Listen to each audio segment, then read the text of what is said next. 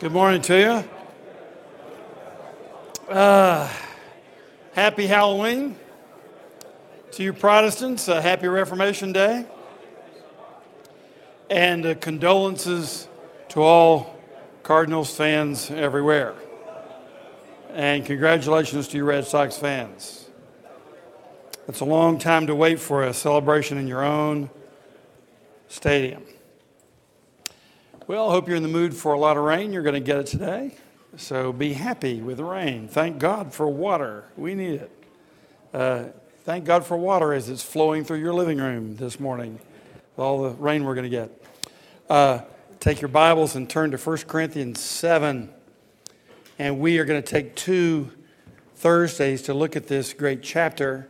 We're going to look at the first 24 verses today, which have a lot to do with marriage and sex in marriage, and you say, Wilson, which is it? Is it you or the Apostle Paul that's obsessed with sex?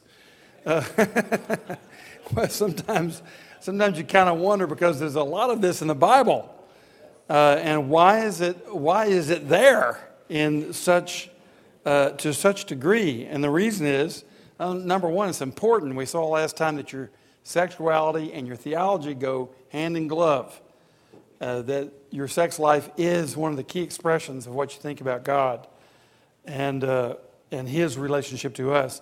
And secondly, we mess it up a lot.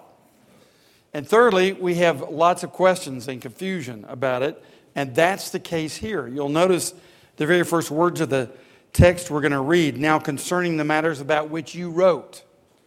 And largely, this next section of 1 Corinthians consists of Paul's answers to questions they were asking him in a letter sent to him. So, this is Paul's answer to their confusion about what does it mean to follow Christ in our marriages and as a single person and sexually. Uh, and so, we'll, we'll see here what their questions were and how Paul answers it. And it's extremely important in our own day because we have so much uh, dysfunction in our sexual life. Um, I mentioned to our congregation on Sunday morning. I mean, this really has been sex week at second. Uh, we, were in, we were in a text on Ephesians on sexual immorality. You can believe that? Uh, just hit the same week. But I mentioned to them uh, in the studies that have been done in uh, premarital sexuality in America very recently, there's a book just published by Oxford University Press last year. Uh, it, uh, the studies showed that of those who actually have a dating, steady dating relationship between the ages of 18 and 23, 96% of them are sexually active in the States. And uh, if you compare that to the figure uh, that 78% of our population professes to be Christian, you, you can see we've got a problem uh, with sexual immorality in the church. So there is at least as much confusion in the church today as there was in Corinth. And so we, we better dig in and uh, ask the Lord to help us get this part of our lives straight. And whenever we talk about uh, sex, it's always important that we start with the gospel and remember that all of our sins are forgiven. Uh, if, if, if that weren't true, we couldn't talk about this matter because there's so much guilt, so much shame associated with our marital practices, our sexual practices, uh, not just our uh, conduct, but our, our, thoughts and our words. Uh, uh, we, we, we, couldn't, we couldn't survive. So remember, Christ has forgiven all of our sins. The point now is having been forgiven, what do we do in the future? How do we think? How do we speak? How do we act? And that's, that's what we want, want to get clear on. Uh, as our hearts are grateful to God for all that He's done for us in Christ by the power of the Holy Spirit, how can we now live for Him? Well, let's look at these first 24 verses together. Now, concerning the matters about which you wrote, it is good for a man not to have sexual relations with a woman. Now, notice that's in quotation marks. So, the Apostle Paul, most scholars believe, including the ESV translators here, that Paul is quoting them and then he's giving an answer. So they're saying to him, well, it must be good for a man not to have sexual relations with a woman. Verse 2 But because of the temptation to sexual immorality, each man should have his own wife, and each woman her own husband. The husband should give to his wife her conjugal rights, and likewise the wife to her husband. For the wife does not have authority over her own body, but the husband does. Likewise, the husband does not have authority over his own body, but the wife does. Do not deprive one another, except perhaps by agreement for a limited time, that you may devote yourself to prayer. But then come together again, so that Satan may not tempt you because of your lack of self control. I know some men for whom 1 Corinthians 7, verse 5, is their life verse. Do not deprive one another. Yeah. Verse 6 Now, as a concession, not a command, I say this I wish that all were as I myself am, but each has his own gift from God, one of one kind and one of another. To the unmarried and the widows, I say that it is good for them to remain single as I am. But if they cannot exercise self control, they should marry, for it is better to marry than to burn with passion. To the married, I give this charge, not I, but the Lord. The wife should not separate from her husband, but if she does, she should remain unmarried or else be reconciled to her husband, and the husband should not divorce his wife. To the rest I say, I, not the Lord, that if any brother has a wife who is an unbeliever, and she consents to live with him, he should not divorce her. If any woman has a husband who is an unbeliever and he consents to live with her, she should not divorce him. For the unbelieving husband is made holy because of his wife, and the unbelieving wife is made holy because of her husband. Otherwise, your children would be unclean, but as it is, they are holy. But if the unbelieving partner separates, let it be so. In such cases, the brother or sister is not enslaved. God has called you to peace. For how do you know, wife, whether you will save your husband? Or how do you know, husband, whether you will save your wife? Only let each person lead the life that the Lord has assigned to him and to which God has called him. This is my rule in all the churches. Was anyone at the time of his call already uh, uh, circumcised? Let him not seek to remove the marks of circumcision. Was anyone at the time of his call uncircumcised? Let him not seek circumcision.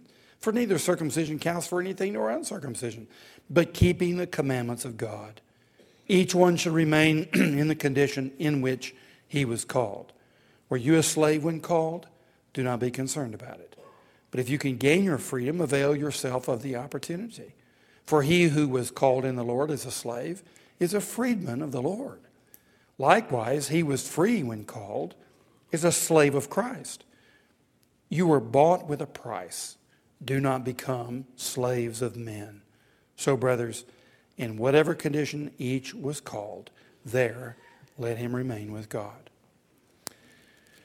Okay, the apostle is answering questions, and first he's going to address um, the issue of sexual relations in marriage. And the point he makes here is that we are all to love our spouses sexually. Love your spouse sexually. There are two mistakes. I mentioned this on Sunday morning. There are two mistakes that the church often makes about sexual relations. One is that sex is evil. And going back as far as the, probably the greatest theologian of the Christian West, of St. Augustine, in the fourth and fifth centuries, Augustine uh, hinted at this, this way of thinking about sexuality. And uh, the other mistake, on the other hand, is that we think of sex as an entitlement. And both of those are incorrect. Uh, sex is a ministry, actually, a way of glorifying God and serving our neighbor. We need to learn how to take the gifts that God has given us, and certainly sex is there for our enjoyment. We'll get to that in a moment. But it's ultimately there for us to glorify God. So it's not evil in of itself. We were made sexual beings. And therefore, sex is a good thing. And all you have to do is read Genesis 2, read Song of Solomon. You get very explicit ideas about sexual imaginations and romantic entanglements and uh, the physical attraction of male and female. And you'll see that sex is very uh, right and good and holy. But we've perverted it like we have everything else. So every good gift that God has given us, we tend to pervert it. And that's what's being discussed here. When you come to Christ, everything gets redeemed. Everything gets converted, everything about you, including your sex life. So if you've been living one way as a non Christian, or as all of us, whether we're Christians or not, we have temptations and lusts that are uh, following after the old ways. You have to submit those to Christ. You have to think everything through and convert it. It's just like your financial life. It's like your honesty. You know, if you're, if you're not a believer, your tendency is to shade the truth or to distort truth in order to get what you want out of people, to manipulate them. When you come to Christ, you realize, no, I've got to convert my whole way of thinking about the purpose of communications. It's to serve somebody else, to be concerned about his interest and not just my own. And it's important that I always tell the truth so your tongue gets converted. Well, likewise with your sex life and your marriage life, everything gets converted. And you'll notice we begin here in verses 1 through 3 with simply the idea of being faithful. Let us be faithful. He says, you're, you're asking me, or you're saying to me, it's good for a man not to have sexual relations with a woman. That is, you're saying there's so much trouble with sex that it is temple prostitution is so rampant uh, in Corinth, and our behavior was so bad. Let's just all abstain from sex altogether, even in our marriages. And in your marriages, you know that sex can, can be a source of great sorrow and grief and conflict. And let's just, just cut the whole thing off. That was what they were saying. Let's just turn the fire hose off. And he says, No, you must be faithful in your sexual life, not abstinent necessarily. If you're single, yes. But if you're married, no. There's actually an obligation to be engaged sexually. And some of us need to hear that. Most men have a stronger sexual desire than their wives. But some of us are married to wives who have a stronger sexual appetite than we do. And our, our concern is to be sure to get on their wavelength instead of our own, either way. But the idea here is to be faithful. And he says, no, uh, it is not good for man not to have sexual relations with a woman because of the temptation to sexual immorality, the temptation to prostitution, the temptation to have your sexual needs met elsewhere. He's saying, no, when you, uh, the, one of the purposes of marriage is so that you will uh, engage sexually and you will be relieved of some of the temptations that come to us uh, otherwise. And he says that's the reason that each man should have his own wife and each woman her own husband. Remember, we discussed this last time. The practice in Corinth was yeah, you have a wife to give you heirs, but you have concubines and temple prostitutes to satisfy your physical intimacy and all your sexual lusts. And Paul's saying, no, put all of that on the wife. That's the reason you have wives. Not only to give you heirs, but to be a comfort to you, to be your best friend, to be your intimate friend, and to be your sexual partner. And he's saying that's exactly the way it should be. All you have to do is look at Genesis, and, and, you, and you get this. The husband, he says, look at this in verse 3, should give to his wife her conjugal rights, and likewise the wife to her husband. You'll see an interesting text there in Exodus 21. Uh, I won't go through all of it, but uh, it makes it clear that the man is to give to his wife her conjugal rights. Uh, now, look, this is a men's Bible study, okay? If it women's Bible study, I'd have some very different things to say. I'm talking to men. If anybody's listening to this on tape, this is a men's Bible study. So, you know, one of the important things when you're a man or a woman and you're reading text like this, read your own mail. Uh, you don't need to be reading your spouse's mail. And so we're not going to spend a whole lot of time on the female's mail that's in here. We're going to look at our mail. And uh, the deal is this so often, um, you'll, you'll have a marriage, uh, maybe the man's appetite is greater than the woman's. And for him to have his conjugal rights satisfied, you know, it's going to be at least every other day, right? And for her, she's thinking, man, once a week is a burden, you know? And sometimes it's just so simple. I've, I, i have had couples come to me and they'll be in conflict for months and months, be very upset uh, because of this difference. And uh, I can remember a case where the, the, woman actually had the stronger appetite. And you know, it, it's this simple. Let's just talk about it. And the man had never been asked this question. I just asked him, What do you think would be right for y'all's marriage? What would feel good to you? And he gave me a number. And I said to her, What do you think would just feel right for you? First time she'd ever been asked that, she gave me a number. And I said, How about if we average it? Okay and they walk away happy, uh, you know, sexually ever after. Um, it's amazing to me. Some things are fairly easily solved uh, if you just get out of your own skin for a minute and what it is you're trying to have satisfied and just begin to ask questions. Men get all sometimes embarrassed, don't want to talk about it, and they feel like if they're not successful sexually, that something's wrong with their manhood. I mean, you guys, we're, we're like four year olds sometimes in our emotional maturity. You know, all, it, what you really need to do at some point is say, honey, what, what do you really need, you know, sexually? What, what's really right for you? And get on her agenda. Some of you say, boy, that's going to end all sexual relations in my marriage. We'll talk about that in a moment. But uh, look what he's saying here. You're to be interested in the conjugal rights of your wife. That's being faithful. So, being faithful is focusing everything on her.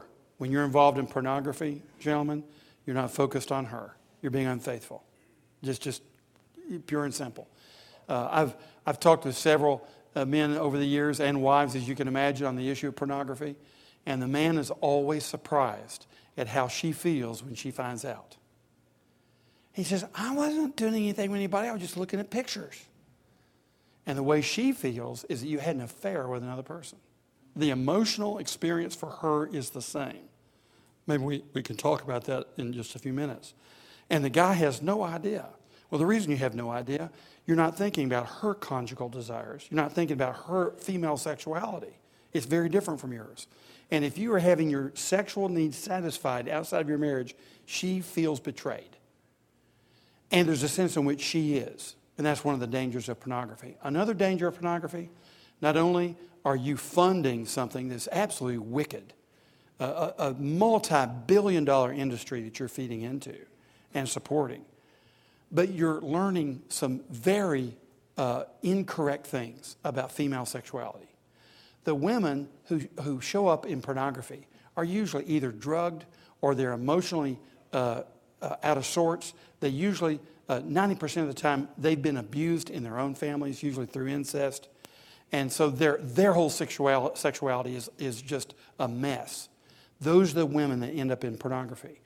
A woman who generally is looking for a healthy relationship does not look at sex the way the females portray their appetite for sex on pornography. So you're feeding your mind with stuff about women that's not correct. Thank you, Dr. Wilson. You're going to teach us what is correct. Oh, yes, of course. Then look at verses 4 and 5, and here you'll see the answer. We're not only to be faithful to our wives, be devoted to them, but we're to be servants. Let me put it this way you are a sex slave to your wife. Look at this language. For the wife does not have authority over her own body, but the husband does. Now put a stop there. In first century Greco Roman ethics, that was common knowledge. Everything belonged to the husband. The wife's body, the children, the cattle, the house, everything belonged to the husband. He had rights and authority over everything. Read the next sentence. Likewise, the husband does not have authority over his own body, but the wife does. Now, you underline that because let me tell you something about that text. In first century Greco Roman ethics and everything before, nothing like that had ever been said in human history. Paul was pro female, he was radically pro female. That kind of language was unheard of. So, when you, when you look at the uh, power of Christianity in the first century, second century, third century, uh, one of the great powers of Christianity in the early church was they were radically transforming the role of women in society. So don't let anyone suggest to you that Paul was a misogynist, a, a woman hater, or just a traditionalist. No, Paul overthrew those customs that had oppressed women and made them second class citizens. Here's what Paul is saying in first century culture, where women did not have these rights. He's saying, Husbands, let me tell you something. You have no authority, you, you do not have sole authority over your body. Your wife does. Your body belongs to her, just like her body belongs to you. That is a very, very important statement telling us that we are to be the servants to our wives. The purpose of our sexuality, remember, is number one, to glorify God, to, to live in His presence, to honor Him with our sexuality, because our sexuality expresses our worship. The second thing that we're doing with our sexuality is serving our neighbor. That's the reason that if we do not have uh, conjugal uh, liberties with someone, we don't steal them from them. We're serving our neighbor, we're building them up. We don't grope our neighbor, we serve our neighbor. And that's the reason for propriety and boundaries and modesty and customs and habits that let people know we're safe and they're safe in our presence uh, if they're not our wives. Uh, on the other hand, when we're married, then we serve our wives the same way with respect and dignity, but we also serve them with intimacy, including sexual intimacy. And we do it in a way that will build them up. Now, for that reason, let's talk a little bit about female sexuality. Uh, the first thing I want you to notice is TWRM. The whole relationship matters. The whole relationship matters. Definitely, for me to say something like that, one would know this is a men's Bible study. Because that is a no brainer for women. They'll say, huh? Duh. Of course, the whole relationship matters. Well, what women don't understand about male sexuality is we have these nice little compartments. You can be mad as a hornet at your wife about the fact that she went out and bought something that you didn't have money for. But when you get home, you'd love to have sex with her.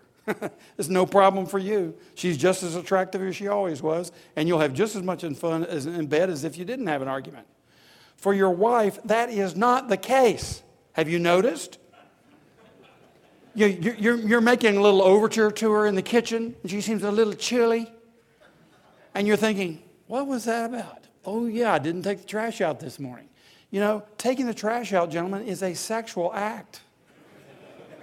And if you have, if you have an unresolved conflict, your wife is not interested in sexual relations with you, even though you're her best friend and her husband. The reason is she has an unresolved conflict with you, and you've not been gentle and kind to her, and the relationship is not right. The only way a healthy woman with typical female mentality can enjoy sexual relations is if she feels loved in every aspect of your life. And if you're married, you can't fake it. She sees through that crud. So got, there's got to be a genuine affection for her that's expressed in tenderness and consideration. And you pick this up in Ephesians 5. It's the same in the first century as it is in 21st century. Women haven't changed in their fundamental created makeup. They want to be loved in every aspect of their being. And when they feel cared for by you and they feel valued by you, then they would love to be intimate with their husbands. I've asked wife after wife this question and gotten the same answer. Here's the question. Sister, if you're in the kitchen and your husband come home, comes home from work and he has a sexual interest in you, it starts to put the move on, but you have an unresolved conflict from the morning, uh, and you're really not that interested, but he keeps pursuing you even though you're not that interested and then you end up going to bed and having sexual relations, how do you feel? I get the same word every time used. It's the word I get every time. Some will be so crass as to say, I feel like a piece of meat. So they, what, the way they feel about your sexual life, if the whole life is not going well, is that you're just using them as a sex object, not as your closest friend, not as someone you value and cherish. In female sexuality, that lowers the uh, enjoyment of the sexual relationship below zero. They would rather not have sex than to have sex like that. Men are not built that way. We compartmentalize. We'd love to resolve conflicts, but shoot, that's not going to mess up my sex life. I mean, I've had men say to their wives, honey, okay, so we got some problems here, we got some problems there, and I know I made some mistakes, over here, but good grief, why can't we just have a good sex life? That seems to be going well. I'm going, this guy is something close to an idiot. Actually, he's close to typical, is what it is. That's the way we think. And then I'll usher him out of the room and I explain, well, I don't usher him out of the room, but I'll, I'll ignore him for a minute. I have to explain to the wife male sexuality. They, they, they don't get it. Uh, there are other things about male sexuality that are deeply tied to our sense of self esteem that the, the wife also does not understand, but this is not a women's Bible study. so the first thing is the whole relationship matters. You have to be very careful not to be seeking to manipulate your wife or to charm your wife just so that you can get sexual privileges from her. But what you do need to know is your consideration of her, your tenderness with her, your whole relationship, your language, your verbal respect, not just lack of verbal abuse, but verbal expressions of love are extremely important. Which leads us to the next one I T E S. It's the ear, stupid. With men, it's the eye. What arouses men typically in sexual relationships is what we see. And what we grab. so we like to touch things and we like to see them. And that is the sensual uh, conduit for male sexual arousal. For the woman, it ain't so. So if you're married to a woman, which I suggest you do if you're going to get married, if you're married to a woman, you have to realize her sexuality is quite different from your own. She's aroused in different ways. It's the ear, stupid. When I talk with men and women premaritally about sex, we go through some of these differences. And uh, there was a guy who was sitting on the couch one time. We were talking about this, and he says, You mean you have to talk? that just kind of says it all. Now, of course, if it's a women's Bible study, we'll talk about some of the implications of the man being aroused by what he sees. That scares the bejabbers out of most women. That the man is aroused by what he sees, you know, and they feel really awkward. The man feels similarly challenged that the woman is aroused by what she hears because you don't know what to say. Well, could I suggest that you just get in front of the mirror and practice? I mean, think up some things. Surely you can think of something that is saying to her how much you love her, how much you value her, how, you know, why you have affection for her, and how much you appreciate her. There are all kinds of things that you can say. But just remember that female sexuality, if you're serving a female, you must get onto her turf. Most of what men learn about female sexuality is just enough to make jokes about them. And I believe in humor, especially with respect to sex. The whole thing is humorous as far as I'm concerned. But I mean, I just can't. The way that God made us is really humorous. I won't get into that. Anyway, uh, but that's as far as most of us get.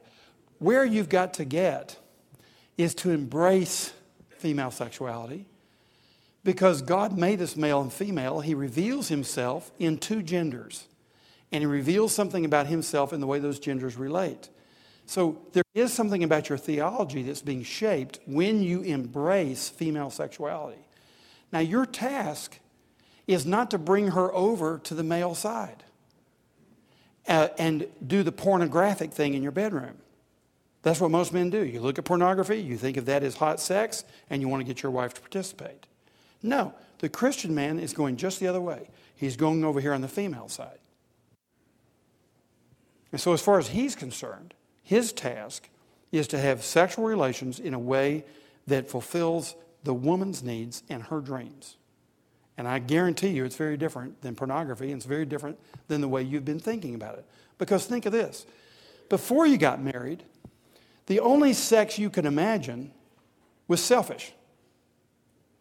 Think about that. It's kind of depressing.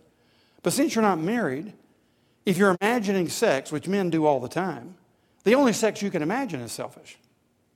You're imagining it not for the other person's benefit, you're imagining it because you want to enjoy it mentally. And so you've trained yourself, you know, for 25 years before you get married, you train yourself to think selfishly. Now, when you get married, you're supposed to think selflessly, which means we're into the female side. It's all about the relationship, it's all about the ears and what you say, and that you're romancing her verbally. Thirdly, GTNG. See if I can remember all these. Um, gentle touching, not groping. gentle touching, not grabbing or groping. A woman is aroused also through touch, but not the kind of touch you're thinking of. Hey, hit me again. What's that all about? It's pornography. It's male perversions of sexual relations. A woman doesn't want to be de- dealt with that way. Not a woman you want to be married to, generally speaking. If they do, there's probably some form of brokenness in their background.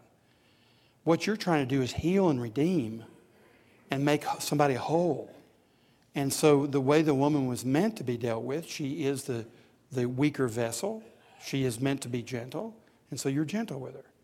So you lay aside these crazy, distorted male perversions of sexuality, and you come over here on the female side.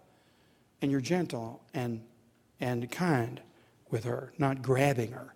Uh, now, uh, of course, there's playfulness uh, in marital sexuality. And I don't mean in any way to suggest that that's, that's not there. Uh, I think you know what I'm talking about. SD, slow down. All right? Uh, let's just take a major problem you've got in making love to a woman. Uh, let's just have a little chart here. This is called sexual arousal, and that's time. Okay? We know what the male chart looks like. Ching, ching. All right? All right. Pretty simple. Men are simple. Men are simple, you know? We just got one button on, off. That's about it. Ching, ching. That's it. Now let's chart the, the female sexual response. You know, it goes like this, and then it goes like that. Well, can she get on your chart? No. Even if she should, she can't. Physiologically, she can't go boom, boom like that. It doesn't work. Can you do this? Yeah, you can. With some practice, with some selfless sacrifice, with some thought about her. You can slow down and get on this kind of a chart. And hang in there. After you've gone, just hang in there. She's still floating. And you're thinking about her. You got your mind on her. So we're, remember, we're free to practice sexual uh, activity in marriage. It's good. But Paul says in Galatians, we have been free from the burden of sin so that we can serve other people. And in marital sexuality, you are serving someone else. Now, this is the reason that uh, extramarital or premarital sexuality never works sexually. Never works. Because you are in it for yourself, by definition. You are not building the other person up, you're taking them down. By definition, you are using them. So you can't possibly love them outside of marriage. So any attempt to express love sexually outside of marriage, by definition, doesn't work. But in marriage, it must work. And you must give yourself to the needs and desires of the other person who happens to be a female, and she's very different. Lastly, AFA. Ask for advice for having sex. Humble yourself and just say, honey, tell me, what really meets your needs? What feels good to you? What's exciting for you? What do you like to do? And then, gentlemen, listen to her. She's not kidding you. Uh, she's not uh, just giving some possibility. She's telling you the way it is. So whatever she, however she answers those questions, take those as marching orders. That's what it means for you to be a servant to your wife sexually. And this is what Paul is saying. He's saying, no, far from not touching a woman, no, touch her a lot. Get on her agenda. Realize your body is owned by somebody else. If you've given yourself to Christ in honor of Him, you give your body to her. Now, some of you have wives that are really not all that interested in sexuality. You can go to them and you can say, honey, we have really different uh, desire, levels of sexual desire. Why don't, why don't we just talk about it? Let's, let's come to something and be comfortable for both of us. And just do what I did with the young couple when they were on the couch. Just average it out or go a little bit her way and say, could we do it this way? Sometimes your wives will have physical problems that keep them from being able to be sexually active. Use your, use your imagination. There are ways sometimes to get around those things. Bottom line, if they're not, then you can be celibate in your marriage. And you must be content with that. And you must continue to serve her romantically. This is very, very, very hard. Some of you have gotten to that stage, maybe it's in your 50s somewhere. I can't live somewhere back there in my past when she goes through the change. And that presents some problems, doesn't it? Well, just get yourself ready. Remember, sex is not evil, but sex is not an entitlement either. And if for a season of life you're sexually active and another season of life you're not, who said you're entitled? Here's what you're entitled to heaven, ultimate glories, intimacy with Christ, a future that cannot be imagined. How wonderful it is.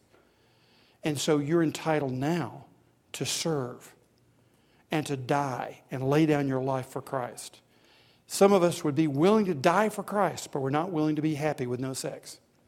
And I just say, come on now. If we're supposed to be dying for Christ, laying our lives down, we can go through this life without sexual activity.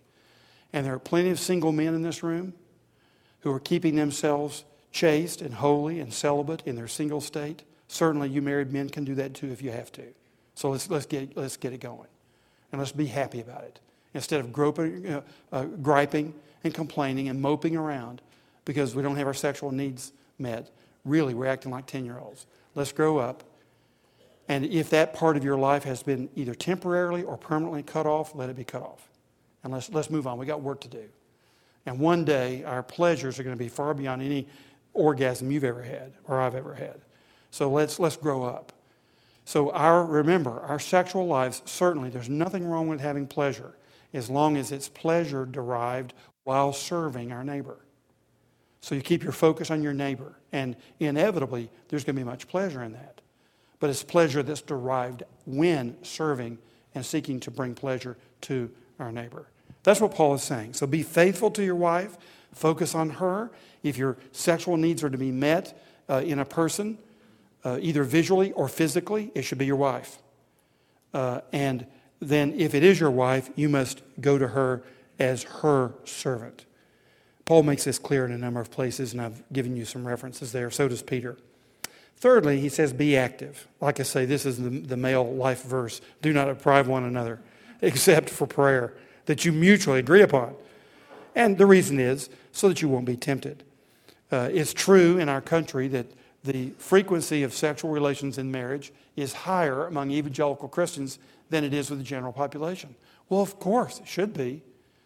Uh, evangelical Christians are the ones, uh, those who really believe the Bible is the Word of God, those who believe they've been saved by the Lord Jesus Christ, those who have uh, received the power of the Spirit in their lives.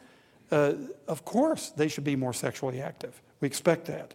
Uh, and if that's not the case, if you find there's some obstruction there in your sexual relationship, come sit on a pastor's couch somewhere. Get to a counselor. Talk it through. Get, start communicating. One of the big problems in sexual conflicts is that the husband and wife don't communicate, and a third party who's trained can begin to ask some questions that you're too embarrassed to ask each other, or for some reason you don't ask each other, and begin to get that connection going again. So don't live in misery without communicating about something that's bothering you. Most men won't admit it. They just, they just pout and they're angry and they avoid their wives and they hold them in contempt instead of actually talking about it. So be active one way or another. Then in verses 6 through 9, he, he says, Be free. He says, Now, as a concession, not a command, I say this I wish that all were as I myself am. He's talking about being single. Some scholars suggest that Paul had been married and probably widowed. We don't know that to be a fact, but we do know in first century Judaism it was considered almost an obligation to be married. So some suspect, since Paul had been a faithful student of Gamaliel, that he would have been married sometime in his past. We don't know though. But he was certainly single now, either single or widowed. And he says, um, I wish that all were as I myself am, but each has his own gift from God, one of one kind and one of another. Now he's going to speak to the unmarried in verse 8. And by the way, in your handouts, I think we've printed the wrong verse there under be free, the wrong set of verses. Uh, it should be 6 through 9.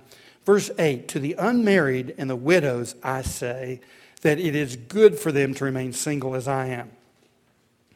But if they cannot exercise self control, they should marry for it is better to marry than to burn. He's saying, here's, here's what most scholars think is going on.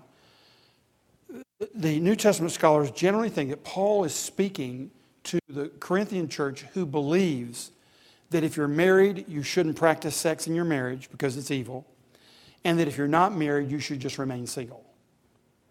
He, most scholars believe that Paul is speaking to a church that has actually overreacted to the sexually evil culture in which they live. And the way in which they've overreacted is to label sex as evil and to, re- to label marriage as undesirable. Now, what most scholars think Paul is doing to answer that is to come in the back door, if you will, and say, look, single is a good thing. In other words, he's lending some credibility to those who are uh, saying that marriage is not a desirable state. He's saying, look, single is a good thing. I'm single. I could wish that everybody was like I am. But let's make a concession here.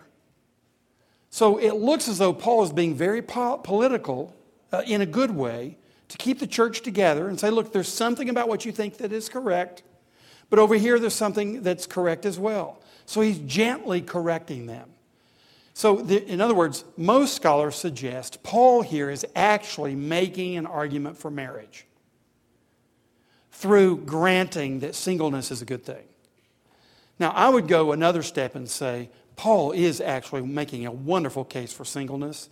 And in our culture, we vastly underestimate the value of being single. In our uh, generation, and especially in the church, we've almost idolized marriage and made a man or a woman, especially, to feel as though they didn't have a complete life unless they were married. You will not find that in the scriptures. You will find the single life held up as an honorable life. Uh, most of us here would know the name of John R.W. Stott, a man who ministered around the world as one of the finest expositors of the scriptures in the 20th century. And Dr. Stott was single all of his life. And he just devoted himself to the, to the ministry of other people, and he wasn't tied down by the obligations of marriage. Now, as a man with five children and seven grandchildren, I have to say I love having family. And, and as a person who would burn with passion if I weren't married, you know, as a younger man, I'm glad I was married. I'm one of those weak people that he's making a concession about here. So I'm grateful for marriage, for the sexual life, and I'm grateful for family. But I think it's very important for us in the church to be validating constantly the single life. And that means the ways in which we do things socially.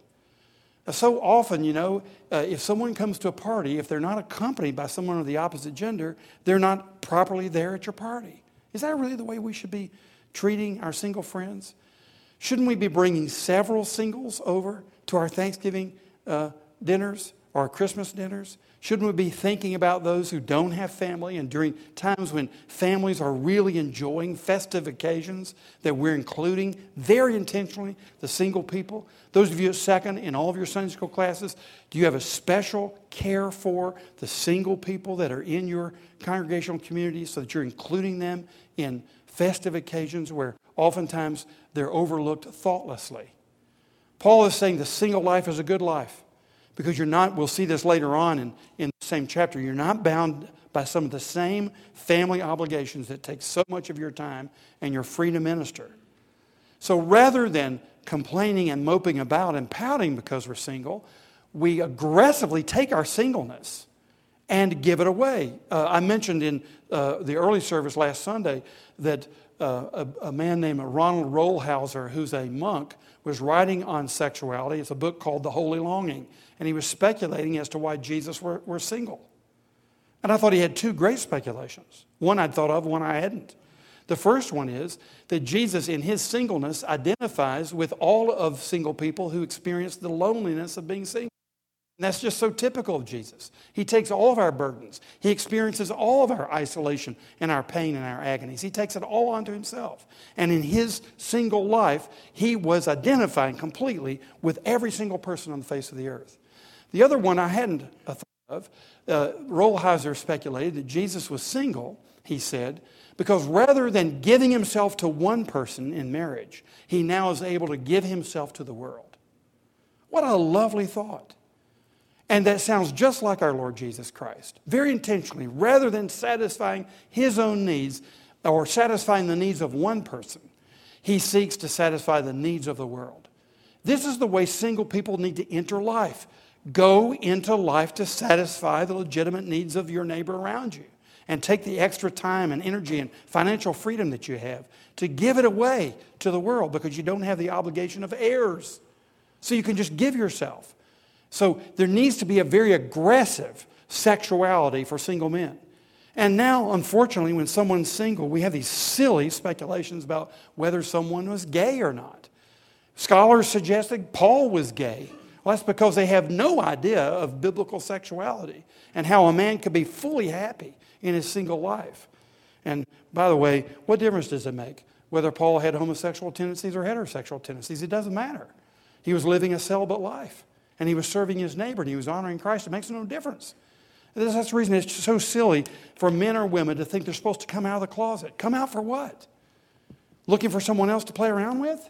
Identifying yourself so everybody knows how to try to seduce you? Why don't you just be yourself, keep to yourself? There's no reason to come out of the closet. Just live a single celibate life. And uh, that's what the apostle is commending here. We're free. Now, let's move on. Notice in verses 10 through 11, he is saying, For those of you who are married, do not separate from or divorce your believing spouse. If you are married to a believer, you do not separate from her, nor do you divorce her. And here's the charge we are to heed. To the married, I give this charge, not I, but the Lord. In other words, he's quoting Jesus. The wife should not separate from her husband. And then in verse 11, and the husband should not divorce his wife. You see this throughout the Old Testament. You see it in the teachings of Jesus. I've cited them there in the three synoptic gospels as well as in Malachi. And in the Westminster Confession of Faith, you have this statement that there are only two grounds for divorce one is adultery on the part of your spouse, or such willful desertion, line three there, as can no way be remedied by the church or civil magistrate. And notice the last line of that paragraph that persons concerned in it should not be left to their own wills and discretion in their own case. So you don't decide whether you've been deserted. You submit to the government and discipline of your church and let them decide because they're non conflicted parties. So your wife may walk out the door and not come back, but that doesn't mean that you've been irremediably deserted. No, you get others to intervene on your wife, intervene on you, get the two of you together, and let them make a judgment that you've been finally, willfully, irremediably deserted. Then you're no longer bound in the marriage if someone has done that to you, either adultery or willful desertion. So, otherwise, gentlemen, there are no biblical warrants for divorce. You say, yeah, but you don't know how unhappy I was. No, I don't. But the Bible says it doesn't matter. Because the purpose of your marriage is to honor God and to serve your neighbor, not to be happy. Secondarily, it's a wonderful thing to be happy in a marriage, and I can attest to that myself. And I'm very grateful for my marriage, and I get a lot of happiness out of my marriage, but that's not the ultimate purpose of it. The purpose of a sacred marriage is to honor the Lord and to serve that woman that I married. You say, Well, I was young when I got married. I didn't know any better. We weren't very well matched. I understand that. My wife was 20 and I was 21 when we got married. What did we know? Very little. When you're young, you tend to marry opposites. As you get older, you tend to marry someone more like yourself. So I was young. That's enough said, right? So all kinds of conflicts, all kinds of seasons of unhappiness because of these vast differences in outlook in life. What difference does that make? Here's what difference it makes. I looked to the Lord, see how He loved me. I said, Lord, what would you like for me to do? You've loved me so much, what can I do? He says, Go home and love that woman. Yes, sir. And go home and love my wife. It's that simple. It's not easy, but it's simple. Christ has loved you and given Himself for you. His marriage with you was no hot thing either. Let me tell you something. And it, it didn't bring Him a whole lot of pleasure in terms of physical pleasure to meet your needs. It cost Him His whole life. It was agonizing. Yet it was pleasurable for him because he loves you. And he was delighted to see you benefit from his death. So now you go home lay your life down. You're imitating Jesus Christ. That's the purpose of that marriage. Now, it doesn't mean you don't haul your wife into the counselor's office or the, or the pastor's office and get all the help you can get. But as far as you're concerned, you're devoted to that woman and devoted to the Lord. Uh, so help you God, all the way to the end. And if you believe in eternal life and the pleasures of eternal life, you can wait. You don't have to grab for all the gusto here. Notice that there is a backup plan. it's amazing. God knows how we're built. He says, To the married, I give this charge the wife should not separate from her husband, but if she does. Isn't that wonderful? Somehow the, the Lord knows He's giving commandments to people like us. If you do, you should remain unmarried or else be reconciled to her husband. So you should not separate from your spouse. If you do, Generally, you can separate physically. Sometimes that's not a bad thing if it's under counsel and there's a strategy for re engagement. But if you do separate, uh, you, you must have the intent to get back.